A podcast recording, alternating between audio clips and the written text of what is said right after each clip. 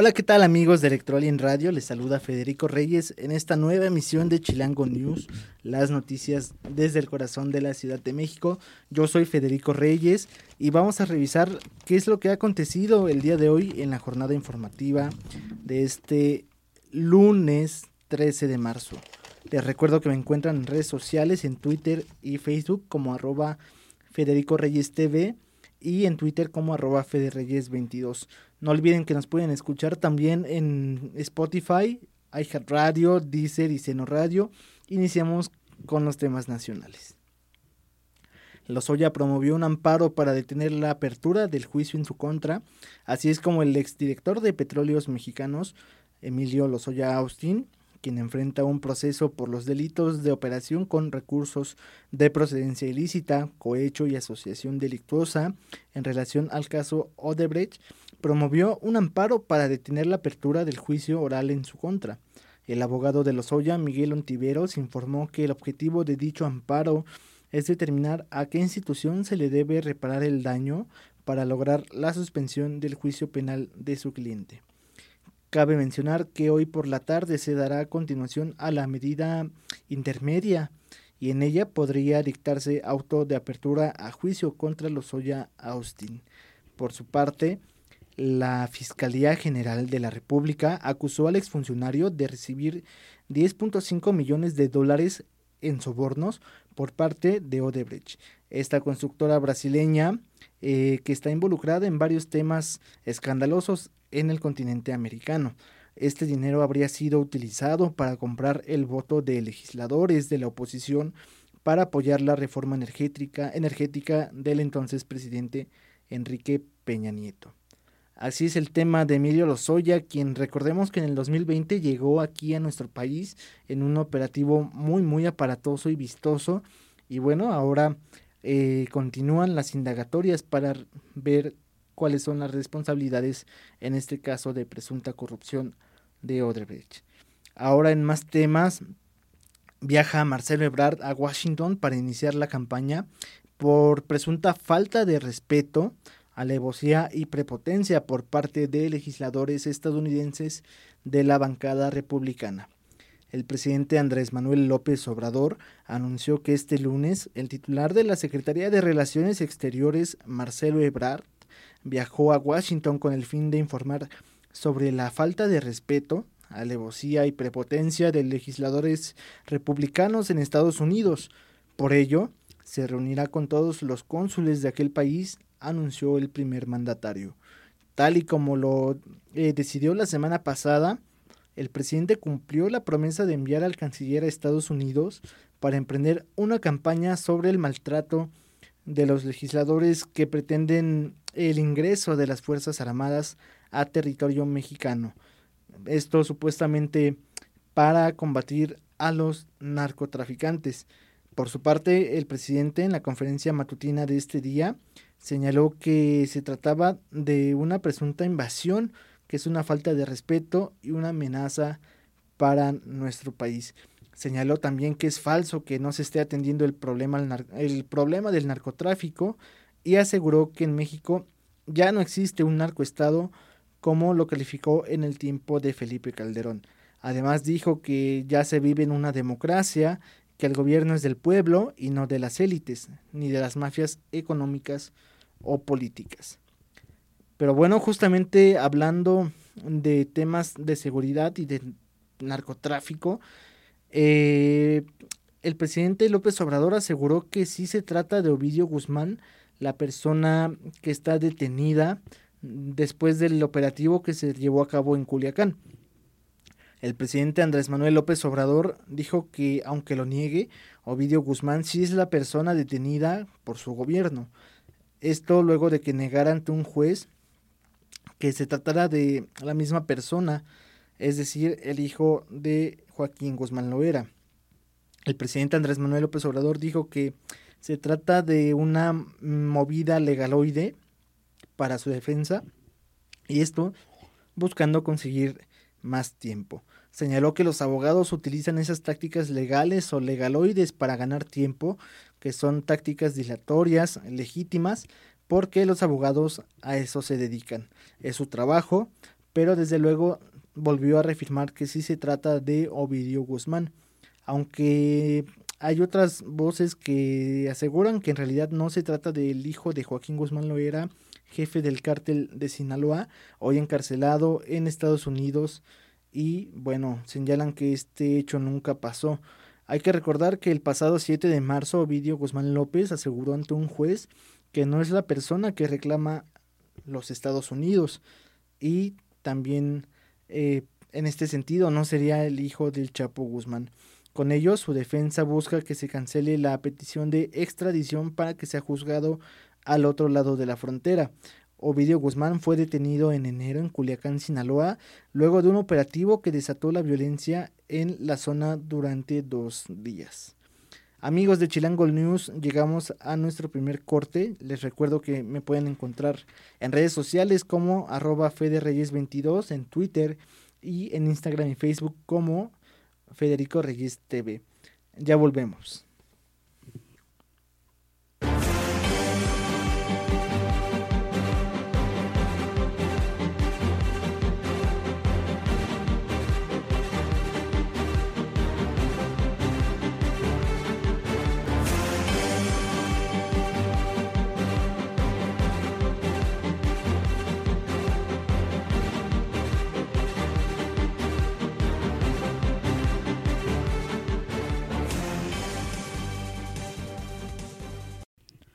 Amigos de Electoral en Radio, ya estamos de vuelta en esta nueva emisión de Chilango News. Recuerden que estamos revisando las noticias desde el corazón de la Ciudad de México. Yo soy Federico Reyes y continuamos con la agenda eh, de la Ciudad de México justamente, no sin antes mencionarles y recordarles que nos pueden escuchar en otras plataformas como Spotify, iHeartRadio, Deezer y Seno Radio. Ahora pasando en temas capitalinos, Claudia Sheinbaum propone a medio metro para que se presente en el evento Gran Baile con sonideras y sonideros. Como ven esta noticia, la verdad me da mucha risa porque este personaje eh, surgió de redes sociales y bueno, vemos que está teniendo relevancia tanta que hasta la jefa de gobierno lo está invitando a este evento sonidero. Claudia Sheinbaum, jefa de gobierno de la Ciudad de México, informó que pedirá a la Secretaría de Cultura, eh, encabezada por Claudia Curiel, contactarse con José Eduardo Rodríguez, conocido como Medio Metro, para presentarse en el Zócalo de la Ciudad de México. Bueno, a mí me surge la duda ahora que lo estamos revisando. Eh, ya ven que lo catalogan como el Medio Metro eh, malo y el Medio Metro bueno. Eh, uno tiene brackets, el otro este, no tiene brackets, ¿no? Uno está con el sonido pirata y el otro se independizó. ¿A qué medio metro se referirá? Porque la verdad es que yo estoy un poco confundido. Pero bueno, esta es la intención. Y lo anterior, eh, ya que Shenbaum considera que el famoso cuenta con una particular forma de bailar y por ello se tomó en cuenta para el evento Gran Baile con sonideras y sonideros que se llevará a cabo el próximo 25 de marzo a las 17 horas por si gustan asistir a bailar. Detalló que su administración ya se encuentra elaborando la cartelera de conciertos gratuitos que se ofrecerán en la plancha del Zócalo. No obstante, aún no se puede anunciar a nadie, pues primero los artistas deben presentarse y vender eh, los boletos en los escenarios establecidos. Por otro lado, señaló que todavía se espera que Bad Bunny haga un espacio en su agenda para que se presente aquí en la capital del país. Además, expresó que se ha buscado a Manu Chao, pero aún mm, hay un problema y es que su banda lleva mucho tiempo sin tocar juntos, o sea, prácticamente sería el reencuentro y esto podría ser aquí en la Ciudad de México. Ahora pues mm, vamos a pasar a otro tema completamente diferente y es el de eh, las unidades de transporte público. No sé si a ustedes eh, les pasa o no sé en qué zona utilicen el transporte público, pero al menos aquí en la parte centro de la Ciudad de México y también en la zona oriente se vive eh, una una un ambiente de transporte público un poco eh, percibido como inseguro. ¿Por qué? Porque son unidades viejas, unidades que ya traen muchos años de encima de trabajo, no están este, bien cuidadas, o al menos esa es la percepción que dan, pero no se preocupen porque el gobierno de la Ciudad de México busca justamente chatarrizar 3.315 unidades de transporte público. Durante una conferencia de prensa, nuevamente la, la jefa de gobierno Claudia Sheinbaum informó que se espera que para mediados del 2024 ya no habrá un solo microbús, ya no habrá un solo microbús en circulación. Esto aludiendo, pues ya sabemos, a los típicos color gris con verde o blanco también por ahí. Informó que se cuenta con una inversión de 1.800 millones de pesos con los cuales se va a chatarrizar 3.315 unidades, de las cuales se sumarán a las 2.485 que ya concluyeron este proceso. Con esto, eh, la mandataria cumplirá con el objetivo de eliminar los más de 5.800 microbuses que operaban en la capital al inicio de su administración.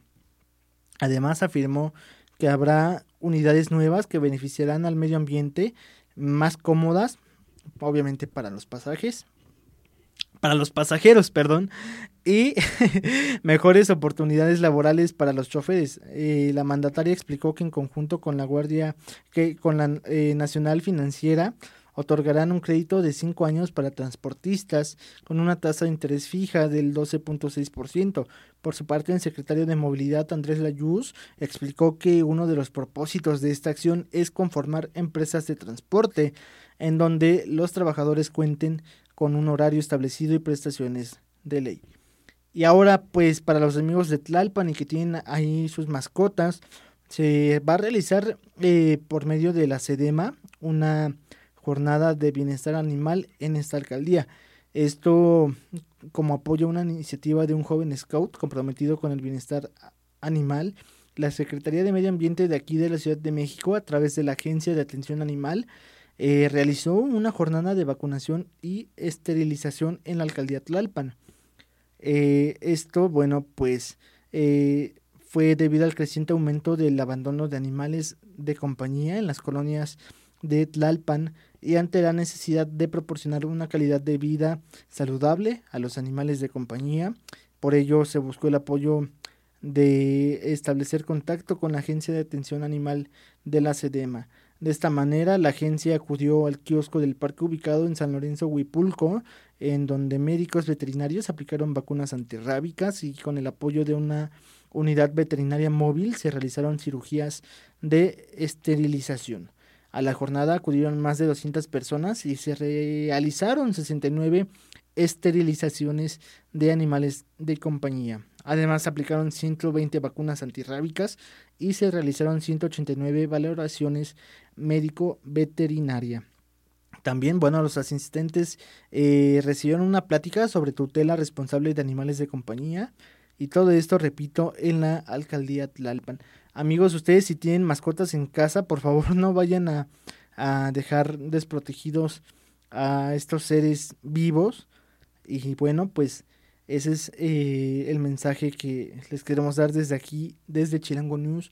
Pero por lo pronto vamos a nuestro segundo corte y regresamos para saber qué es lo que está pasando en el mundo.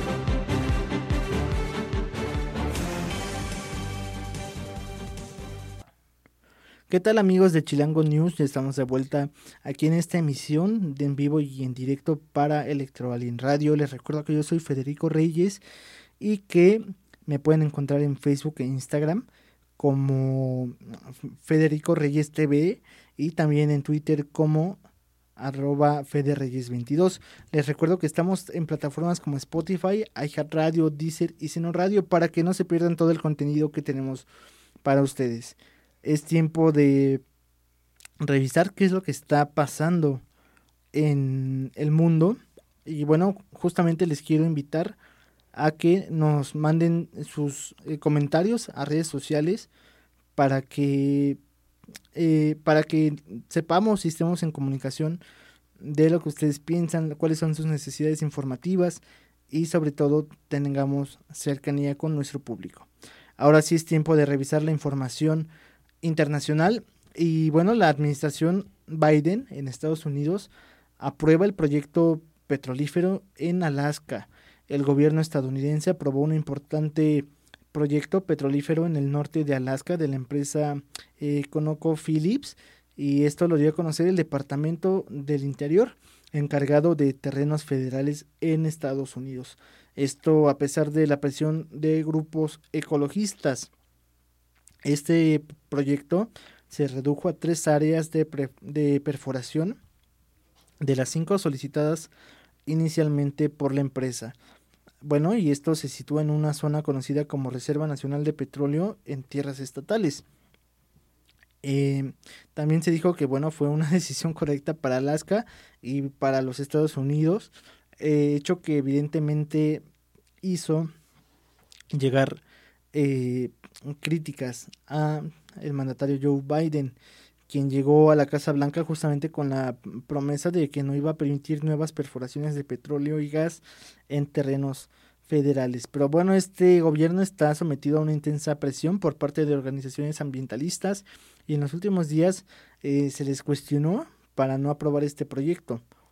En efecto, Biden ha tomado varias medidas a favor del desarrollo de energías renovables y también eh, prometió reducir las emisiones de gases de efecto invernadero en Estados Unidos entre un 50 y 52% para el 2030 en comparación al 2005. Pero bueno, pues ahora vemos que ya esta empresa de petróleo pues va a llegar prácticamente a Alaska y pues veremos cuál es el impacto ambiental y cuál es el impacto eh, social también que puede dejar esta intervención. Ahora vamos al otro lado del mundo, a Europa, en donde Ucrania eh, denuncia el presunto secuestro de niños trasladados a Rusia. En medio de Siberia, el, pastor protestante de nombre Roman eh, Vinogradov eh, denunció que de los 16 menores que, de los cuales ocupa, 5 vienen de territorios ucranianos ocupados por Rusia. Este mensaje, bueno, pues llegó a kilómetros de, de Ucrania y dice que su misión es simple, ayudar a los niños necesitados. Desde el inicio de la invasión de Ucrania, de ucraniana, organizaciones internacionales acusan a las autoridades rusas de orquestar el presunto desplazamiento forzado de miles de menores ucranianos y por ello el presidente Volodymyr Zelensky dijo que son secuestros, adopciones forzadas y reeducación, lo cual eh, calificó como crímenes de guerra y contra la humanidad. Por su parte, Rusia alega y que, que protege a los niños refugiados y que no han robado a ninguna persona prácticamente.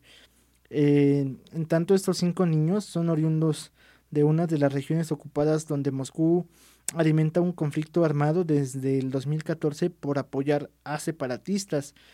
Y también, bueno, los menores ucranianos, cuatro niñas y un niño, llegaron de Moscú hace seis meses. Todos son de la misma madre, privada de su autoridad parental y de padres distintos. Sin embargo, bueno, pues según este eh, derecho internacional, ninguna eh, parte en un conflicto puede evacuar niños hacia otro país, excepto de forma temporal por razones imperativas de salud o seguridad. ¿Ustedes qué piensan? ¿Creen que sí se estén dando este tipo de, mm, de hechos?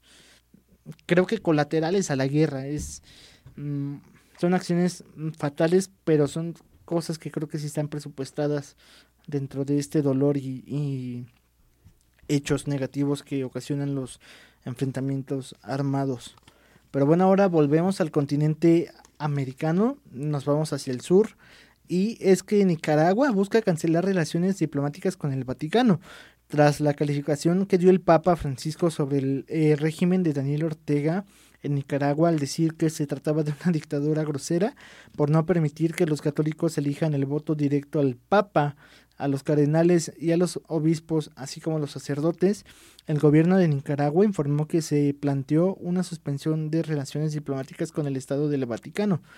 Eh, también señaló que con mucho respeto no queda más que pensar en un desequilibrio de la persona que dirige ahí, que también hay un obispo eh, preso, un hombre muy serio y muy capaz, y que quiso mm, dar su testimonio, pero no se le aceptó el exilio, así dijo el Papa Francisco. Por su parte, el Ministerio Nicaragüense de Relaciones Exteriores señaló en un comunicado de prensa que ante la información que ha sido divulgada por fuentes aparentemente vinculadas con la Iglesia Católica, el Gobierno de Reconciliación y Unidad eh, de Nicaragua eh, precisa que entre el Vaticano y la República de Nicaragua se ha planteado una suspensión de las relaciones diplomáticas. Por su parte, algunas fuentes del Vaticano señalaron que Nicaragua efectuó una petición a la Santa Sede para el cierre de las eh, sedes diplomáticas respectivas y aunque aún no existe una ruptura de las relaciones, la petición ha sido en cierre tanto de la enunciatura que es una representación vaticana en el país centroamericano, y la embajada nicaragüense ante la Santa Sede. Cabe mencionar que Nicaragua no tiene embajador ante la Santa Sede desde el 21 de septiembre de desde el 21 de septiembre de 2021, cuando Ortega canceló el nombramiento eh, de la persona responsable y solo cuenta con una ministra consejera para las gestiones. Así que bueno, esta es la información eh, que tengo para ustedes aquí en Chilango News. Amigos de Electoral en Radio, por favor no olviden seguirme en Instagram y Facebook. Estoy como Federico Reyes TV y en Twitter como Fede Reyes 22. Les recuerdo que me pueden escuchar en Spotify, Radio, Deezer y Seno Radio. Esto fue Chilango News. Yo soy Federico Reyes. Nos estamos escuchando el día de mañana para conocer las noticias desde el corazón de la Ciudad de México. Hasta mañana.